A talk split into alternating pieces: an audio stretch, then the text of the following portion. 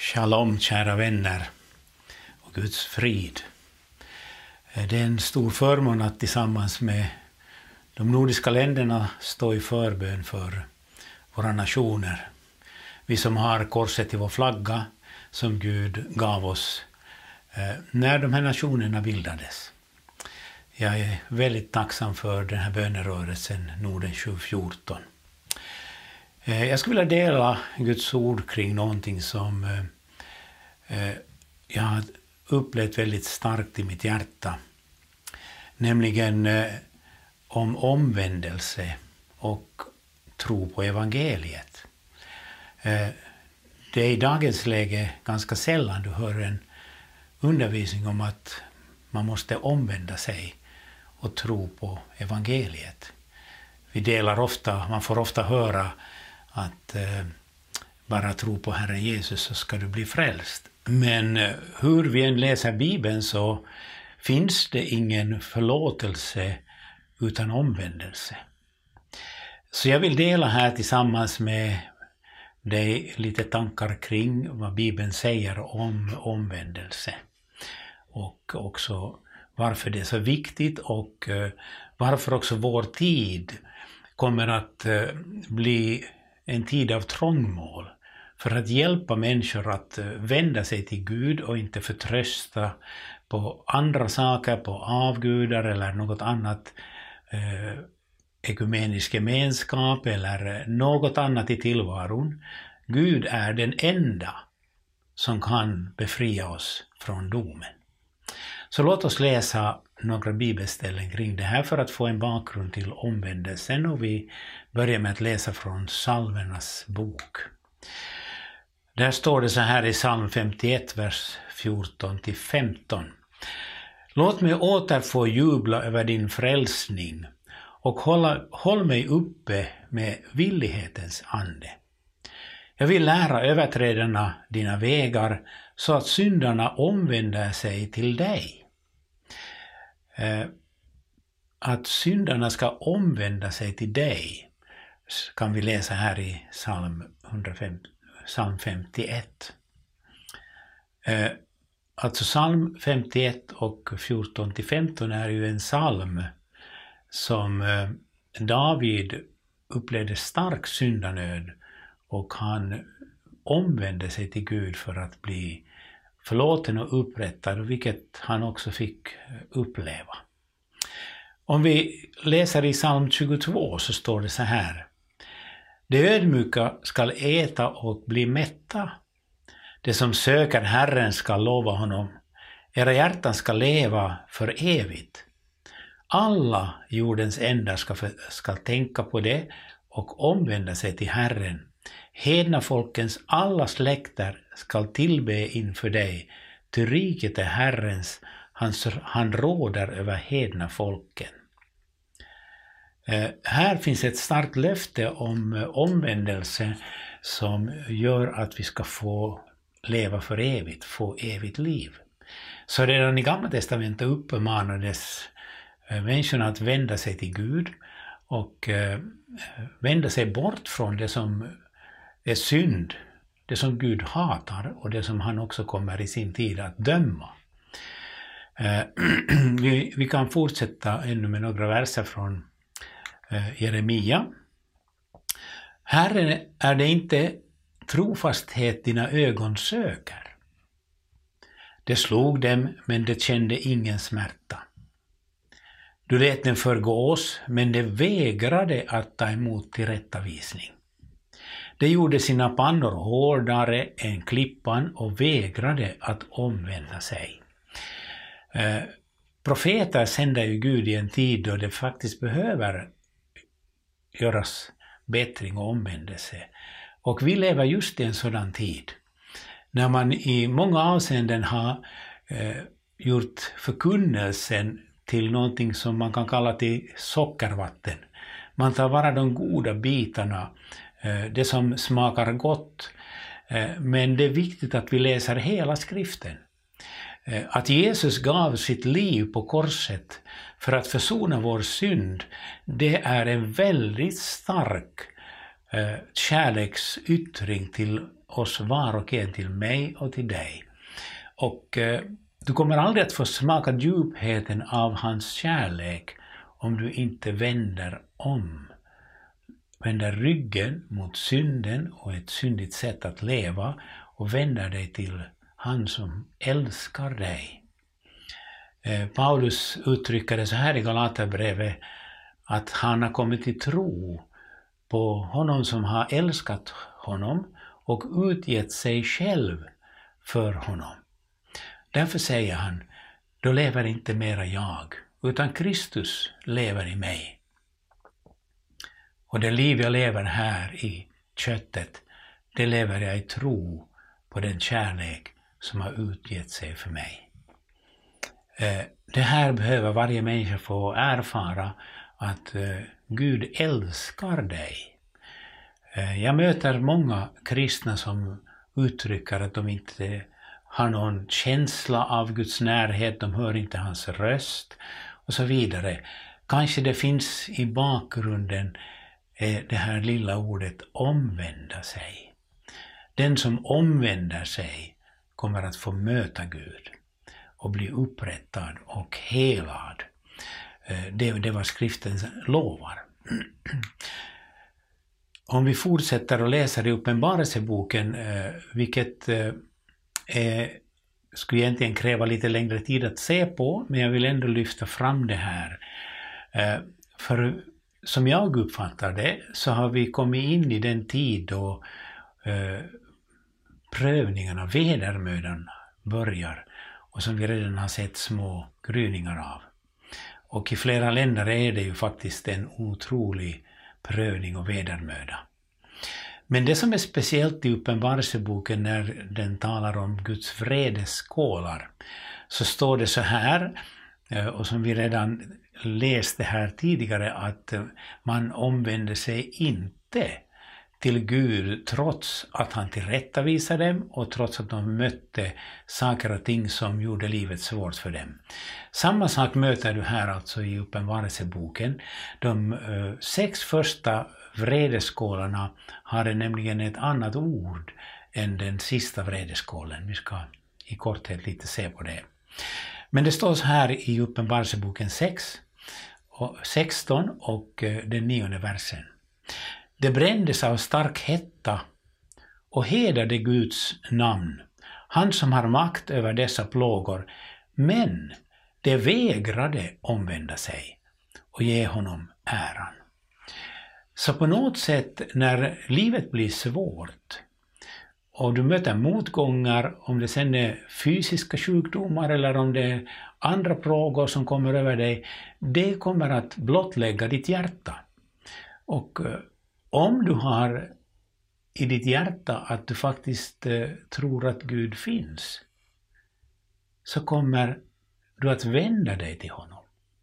Men här ser vi att de här plågorna gjorde att människorna bara hedade, och deras vrede mot Gud blev helt uppenbart. I Malakia bok så står det att i ändens tid så kommer det att bli tydligt vem som tjänar Gud och vem som inte tjänar Gud. Svårigheterna, motgångarna i livet som vi möter, så blottlägger vårt hjärta. Vi kan inte undgå det. Och som jag uppfattar det så är den här avslutningen av den här tidsåldern just som har med sig vedermödan, den stora vedermödan som vi kallar det. Dess syfte är att människor ska vända sig till Gud och finna frälsning och hjälp. Och då är det viktigt för oss som kristna, som vill vara sanna Jesu lärjungar, att vi kan stå upp och förkunna det budskap som de behöver höra, det som vill vända om till Gud och uppleva en befrielse. Och Bibeln säger just om den här tiden när vedermödorna går över jorden och det blir svårt på många olika sätt, så säger den så här till oss som är troende. I detta visar sig det heligas uthållighet, det håller fast vid Guds bud och tror på Jesus vittnesbörd.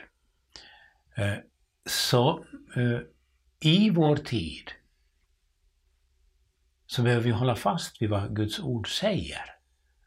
Och Guds ord säger tydligt och klart: omvänd dig till mig, säger Herren, och jag ska förbarma mig över dig. Och här uppmanas vi alltså i Uppenbarelseboken 14, vers 12 att vi ska vara uthålliga, att hålla fast vid Guds ord och tro på Jesu vittnesbörd, som är profetians ande, som det fortsätter. Och det står så här om de här vredeskålarna.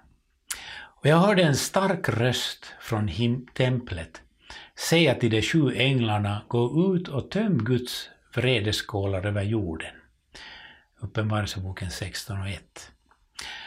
De 6 första skålarna är ordet tymos. Och den sista vredeskålen har ett annat ord för vrede, och det är ordet orge. Vi ska bara helt i korthet se vad det här betyder. Alltså Guds vredeskålar som blev uttömda över jorden har alltså ett syfte att omvända mänskligheten till Gud. Och det kommer också att leda till att den stora körden också blir bärgad. När förtröstan på vad samhället kan ge försvinner, när vi märker att inte ens hjälpen kan komma från en församling, utan min hjälp kommer från Herren, som det står skrivet. Och det får de som har en ärlig längtan efter helighet att verkligen söka Gud.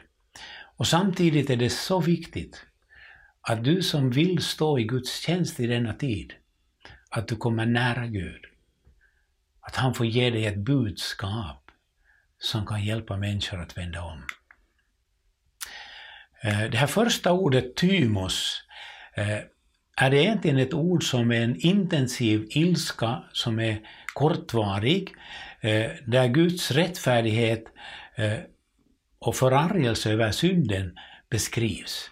Men det här ordet har egentligen den betydelsen att den ska hjälpa människor att vända om. I en viss form av trosförkunnelsen så säger man att det är bara goda ting som kommer från himlen. Men Bibeln har många beskrivningar över att Gud fostrar. Det står att om inte vi känner Guds fostran så är vi inte äkta söner. Och om vi förstår det på ett rätt sätt, när Gud ser att jag är på väg åt fel håll och jag kommer i slutändan att tappa gemenskapen med Gud, så gör han någonting för att stanna och få mig att vända om. Och det är så jag uppfattar de här 6 första vredeskålarna. De är till för att mänskligheten ska stanna upp och fråga: vart är vi på väg?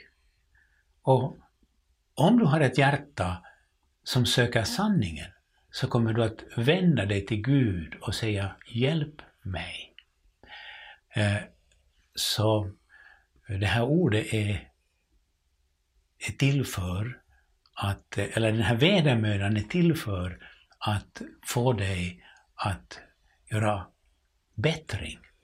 Vända dig från det som förstör ditt liv, det som Gud uttryckligen säger att han hatar. Och det kommer att leda dig till bättring och till försoning och bli frigjord från det som binder dig. Det syftar alltså till att människor ska lära sig att vända sig till Gud i livets olika förhållanden. Det här andra ordet, orge, Guds vrede, Guds rättfärdiga vrede över synden. Och det här ordet har egentligen i sin betydelse en långvarig förblivande vrede. Och det är den vrede, det står uttryckligen så här att vi kommer inte att komma under Guds vredes dom. Och där är ordet orge. Alltså en dom som är oåterkallelig. där Gud dömer synden och förintar den, driver bort den. Det är inte samma sak som att uppleva vedermöda i sitt liv. Och det står i skriften att helvetet egentligen är skapat för djävulen och hans änglar. Men om en människa inte vänder om, trots att Gud om och om igen har försökt hjälpa henne att inse att vägen leder till fördärvet, så är han tvungen att döma henne med ordet orge, en förblivande vrede som inte kommer att upphöra. Så kära vänner, det här är allvarsord och som är viktigt att vi förkunnar i församlingarna också idag. Om vi går då till Nya Testamentet och tittar på Johannes Döparen, på Jesus och också lärjungarna och apostlarna. När de börjar sin förkunnelse så börjar de alla med samma ord. De säger så här, Johannes Döparen säger så här: vid den tiden trädde Johannes Döparen fram och han predikade i Judéns öken och han sade: omvänd er, ty himmelriket är nära. Omvänd er, ty himmelriket är nära. När Jesus trädde in i sin tjänst så börjar han med de här orden: från den tiden började Jesus predika och säga: omvänd er, ty Guds rike är nu här. Genom Jesus kom rikets närvaro, och du som omvänder dig, tror på Jesu Kristi försoning, du kommer att få rikets anda, Guds rike invärtes i dig. När Petrus på pingstdagen predikade så säger han så här, när de hade fått ett stygn i sina hjärtan och frågade Petrus: vad ska vi göra? Då svarar Petrus så här: omvänd er och låt er alla döpas i Jesu Kristi namn, så att era synder blir förlåtna. Då ska ni få den helige ande som en gåva. Så vi ser här att all evangelisk förkunnelse i skriften börjar med ordet omvändelse. Och som det fortsätter att stå på flera andra ställen: omvänd er och tro evangeliet. Att bara känna sig fördömd och misslyckad leder ingen vart om inte kan tro på ett evangelium. Att mina synder blev spikade på korset och att jag kan få en full upprättelse genom Jesus Kristus, som i kärlek till mig tog min synd. Det här är evangeliet, men kära vänner, låt oss inte lämna bort ordet omvändelse. För utan omvändelse finns ingen förlåtelse och ingen frälsning. Så om vi fortsätter så skulle jag vilja dela någonting som har berört mitt eget hjärta väldigt starkt när det gäller just den här förståelsen av omvändelse. I Jeremia bok, det 23 kapitlet, vers 18 och också vers 22, så står det någonting väldigt, väldigt viktigt. Men vem har tillträde till Guds råd? Den äldre översättningen säger: har tillträde till Guds rådslut, så att han kan se och höra hans ord, alltså Guds ord. Och vem har aktat på hans ord och lyssnat till det? Att få verkligen komma nära Gud och komma in i Guds rådslut, där egentligen allting som kommer att ske och allting som har skett, det planeras där i Guds rådslut. Vi kan kalla det för Guds administration. Han administrerar händelserna från himlen tillsammans i sitt rådslut. Vi kan se det här exemplet på flera olika ställen i skriften. Men ett av de kanske viktigaste är, och som ger oss en väldigt lätt förståelse av det, är när Sodom och Gomorra skulle förstöras på grund av den synd som rådde där. Då samtalar Gud med Abraham, och Abraham träder i förbön för Sodom och Gomorra. Och då säger Gud så här: kan jag väl dölja för min vän Abraham vad jag tänker göra? Och vi som har läst Bibeln vet att Abraham säger att om det finns 50 rättfärdiga så kan väl inte du, Gud, förstöra staden? Och Gud går med på det. Och då fortsätter Abraham, går ner 10 stycken, ända tills han kommer ner till 10 personer. Och så säger han: Herre, om det finns 10 rättfärdiga så kan du väl inte förstöra staden? Och så säger han: Herren, om jag finner 10 rättfärdiga så ska jag inte förstöra staden. Nu var det så att det fanns bara 8 rättfärdiga i Sodom och Gomorra. Men vad säger den här texten oss? Jo, att Gud vill samarbeta med dig. Han vill att du träder in i hans rådslut, så du vet vad som planeras för våra nordiska länder. Så vi vet att det kommer en dom som inte går att röja undan utan omvändelse. Så kära vänner, det här är allvar. Och när vi lyssnar till vad man predikar i så många församlingar, så ger man inte människorna en chans att vända om.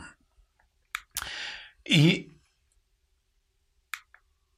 den 22:a versen så säger alltså Herren så här, Jeremia 23: om de hade tillträde till mitt råd, till mitt rådslut, så hade de förkunnat mitt ord för mitt folk, för att få dem att vända om från sina syndiga vägar och onda vägar och sina onda gärningar. Mitt hjärta gråter över att man inte hör den här typens förkunnelse. Utan när du förkunnar så här, så blir du mött med ord att det är lagiskhet, det är hårdhet. Men kära vänner, det är inte hårdhet. Det är ett rop om förbarmande över varje människa som lever här på den här jorden. Och våra skandinaviska länder är i stort behov att få höra det sanna evangeliet. Omvänd dig och tro på evangeliet.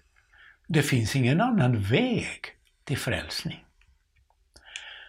Så du, kära vän som lyssnar, kom in i Guds rådslut. Och du ska få höra ord som får dig att tala som om Herren själv skulle vara i de ord du delar. Det är min bön för varje pastor och varje förkunnare. Och också för hela den här rörelsen Norden 714. Att det ska få bli en Guds röst som får våra nationer att vända till Gud. Om jag då ställer här i avslutningen av det lilla korta anförande som jag delar här: vad är då egentligen omvändelse? På något sätt var det som om Gud skulle ha lyft fjäll från mina ögon när jag läste Romarbrevet 7. Det står så här, vers 14 till 17. Vi vet att lagen är andlig, men själv är jag kötslig såld till slav under synden. Jag kan inte fatta att jag handlar som jag gör. Det jag vill göra, det gör jag inte. Men det jag hatar, det gör jag. Om jag nu gör det jag inte vill, samtycker jag till lagen och säger att den är god. Men då är det inte längre jag som gör det, utan synden som bor i mig. Ett ganska märkligt bibelställe. Jag uppfattar omvändelsen så här. Vi är alla som är födda in i den här världen har fått detta syndafrö i oss. Ingen kan säga att jag är syndfri. Och om jag är ödmjuk nog i mitt hjärta att erkänna, som Paulus här säger, att jag gör det jag inte vill. Vad är det han gör? Han erkänner synden i sitt liv. Och om han gör det, om du och jag gör det, att jag erkänner detta är synd, då erkänner jag också Guds lag, Toran, Guds ord. Då är evangeliets budskap detta. Och jag ska läsa här några verser till från 18 till 25 innan jag delar vad evangeliet egentligen är. Ty jag vet att i mig själv, det vill säga i mitt kött, bor inte något gott. Viljan finns hos mig, men att göra det goda förmår jag inte. Ja, det goda som jag vill göra gör jag inte, men det onda som jag inte vill, det gör jag. Men om jag gör det jag inte vill, då är det inte längre jag som gör det, utan synden som bor i mig. Kan du se här hur Paulus separerar sig själv från synden? Han erkänner att synden finns och den finns i honom, men han kan inte själv befria sig från det. Men han separerar synden från sin själv genom att uttrycka det. Då är det inte mera jag, utan det är synden i mig som gör det. Jag finner alltså den lagen. Jag vill göra det goda, men det onda finns hos mig.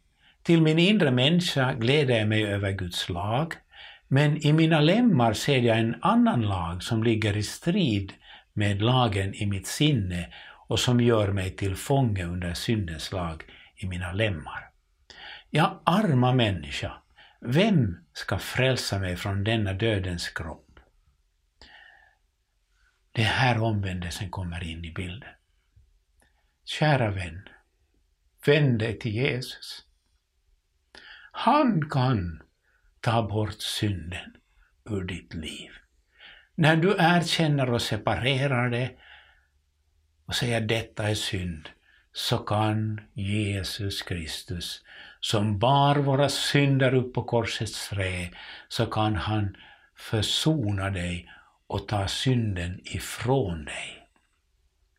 Paulus uttrycker det då så här: Gud vare tack, Jesus Kristus vår Herre, alltså tjänar jag själv med mitt sinne Guds lag, men i mitt kött tjänar jag syndens lag. Så omvändelse är helt enkelt att inte gömma sig när jag ser syndiga lustar och begär i mitt liv, utan jag erkänner: Gud, synden råder över mitt liv. Hjälp mig. Och då ska du se att Jesus Kristus kan bära bort din synd och förvandla ditt hjärta så att det blir omskrivet, så att du längtar och har förmågan att göra Guds vilja. Halleluja! Detta är evangeliet.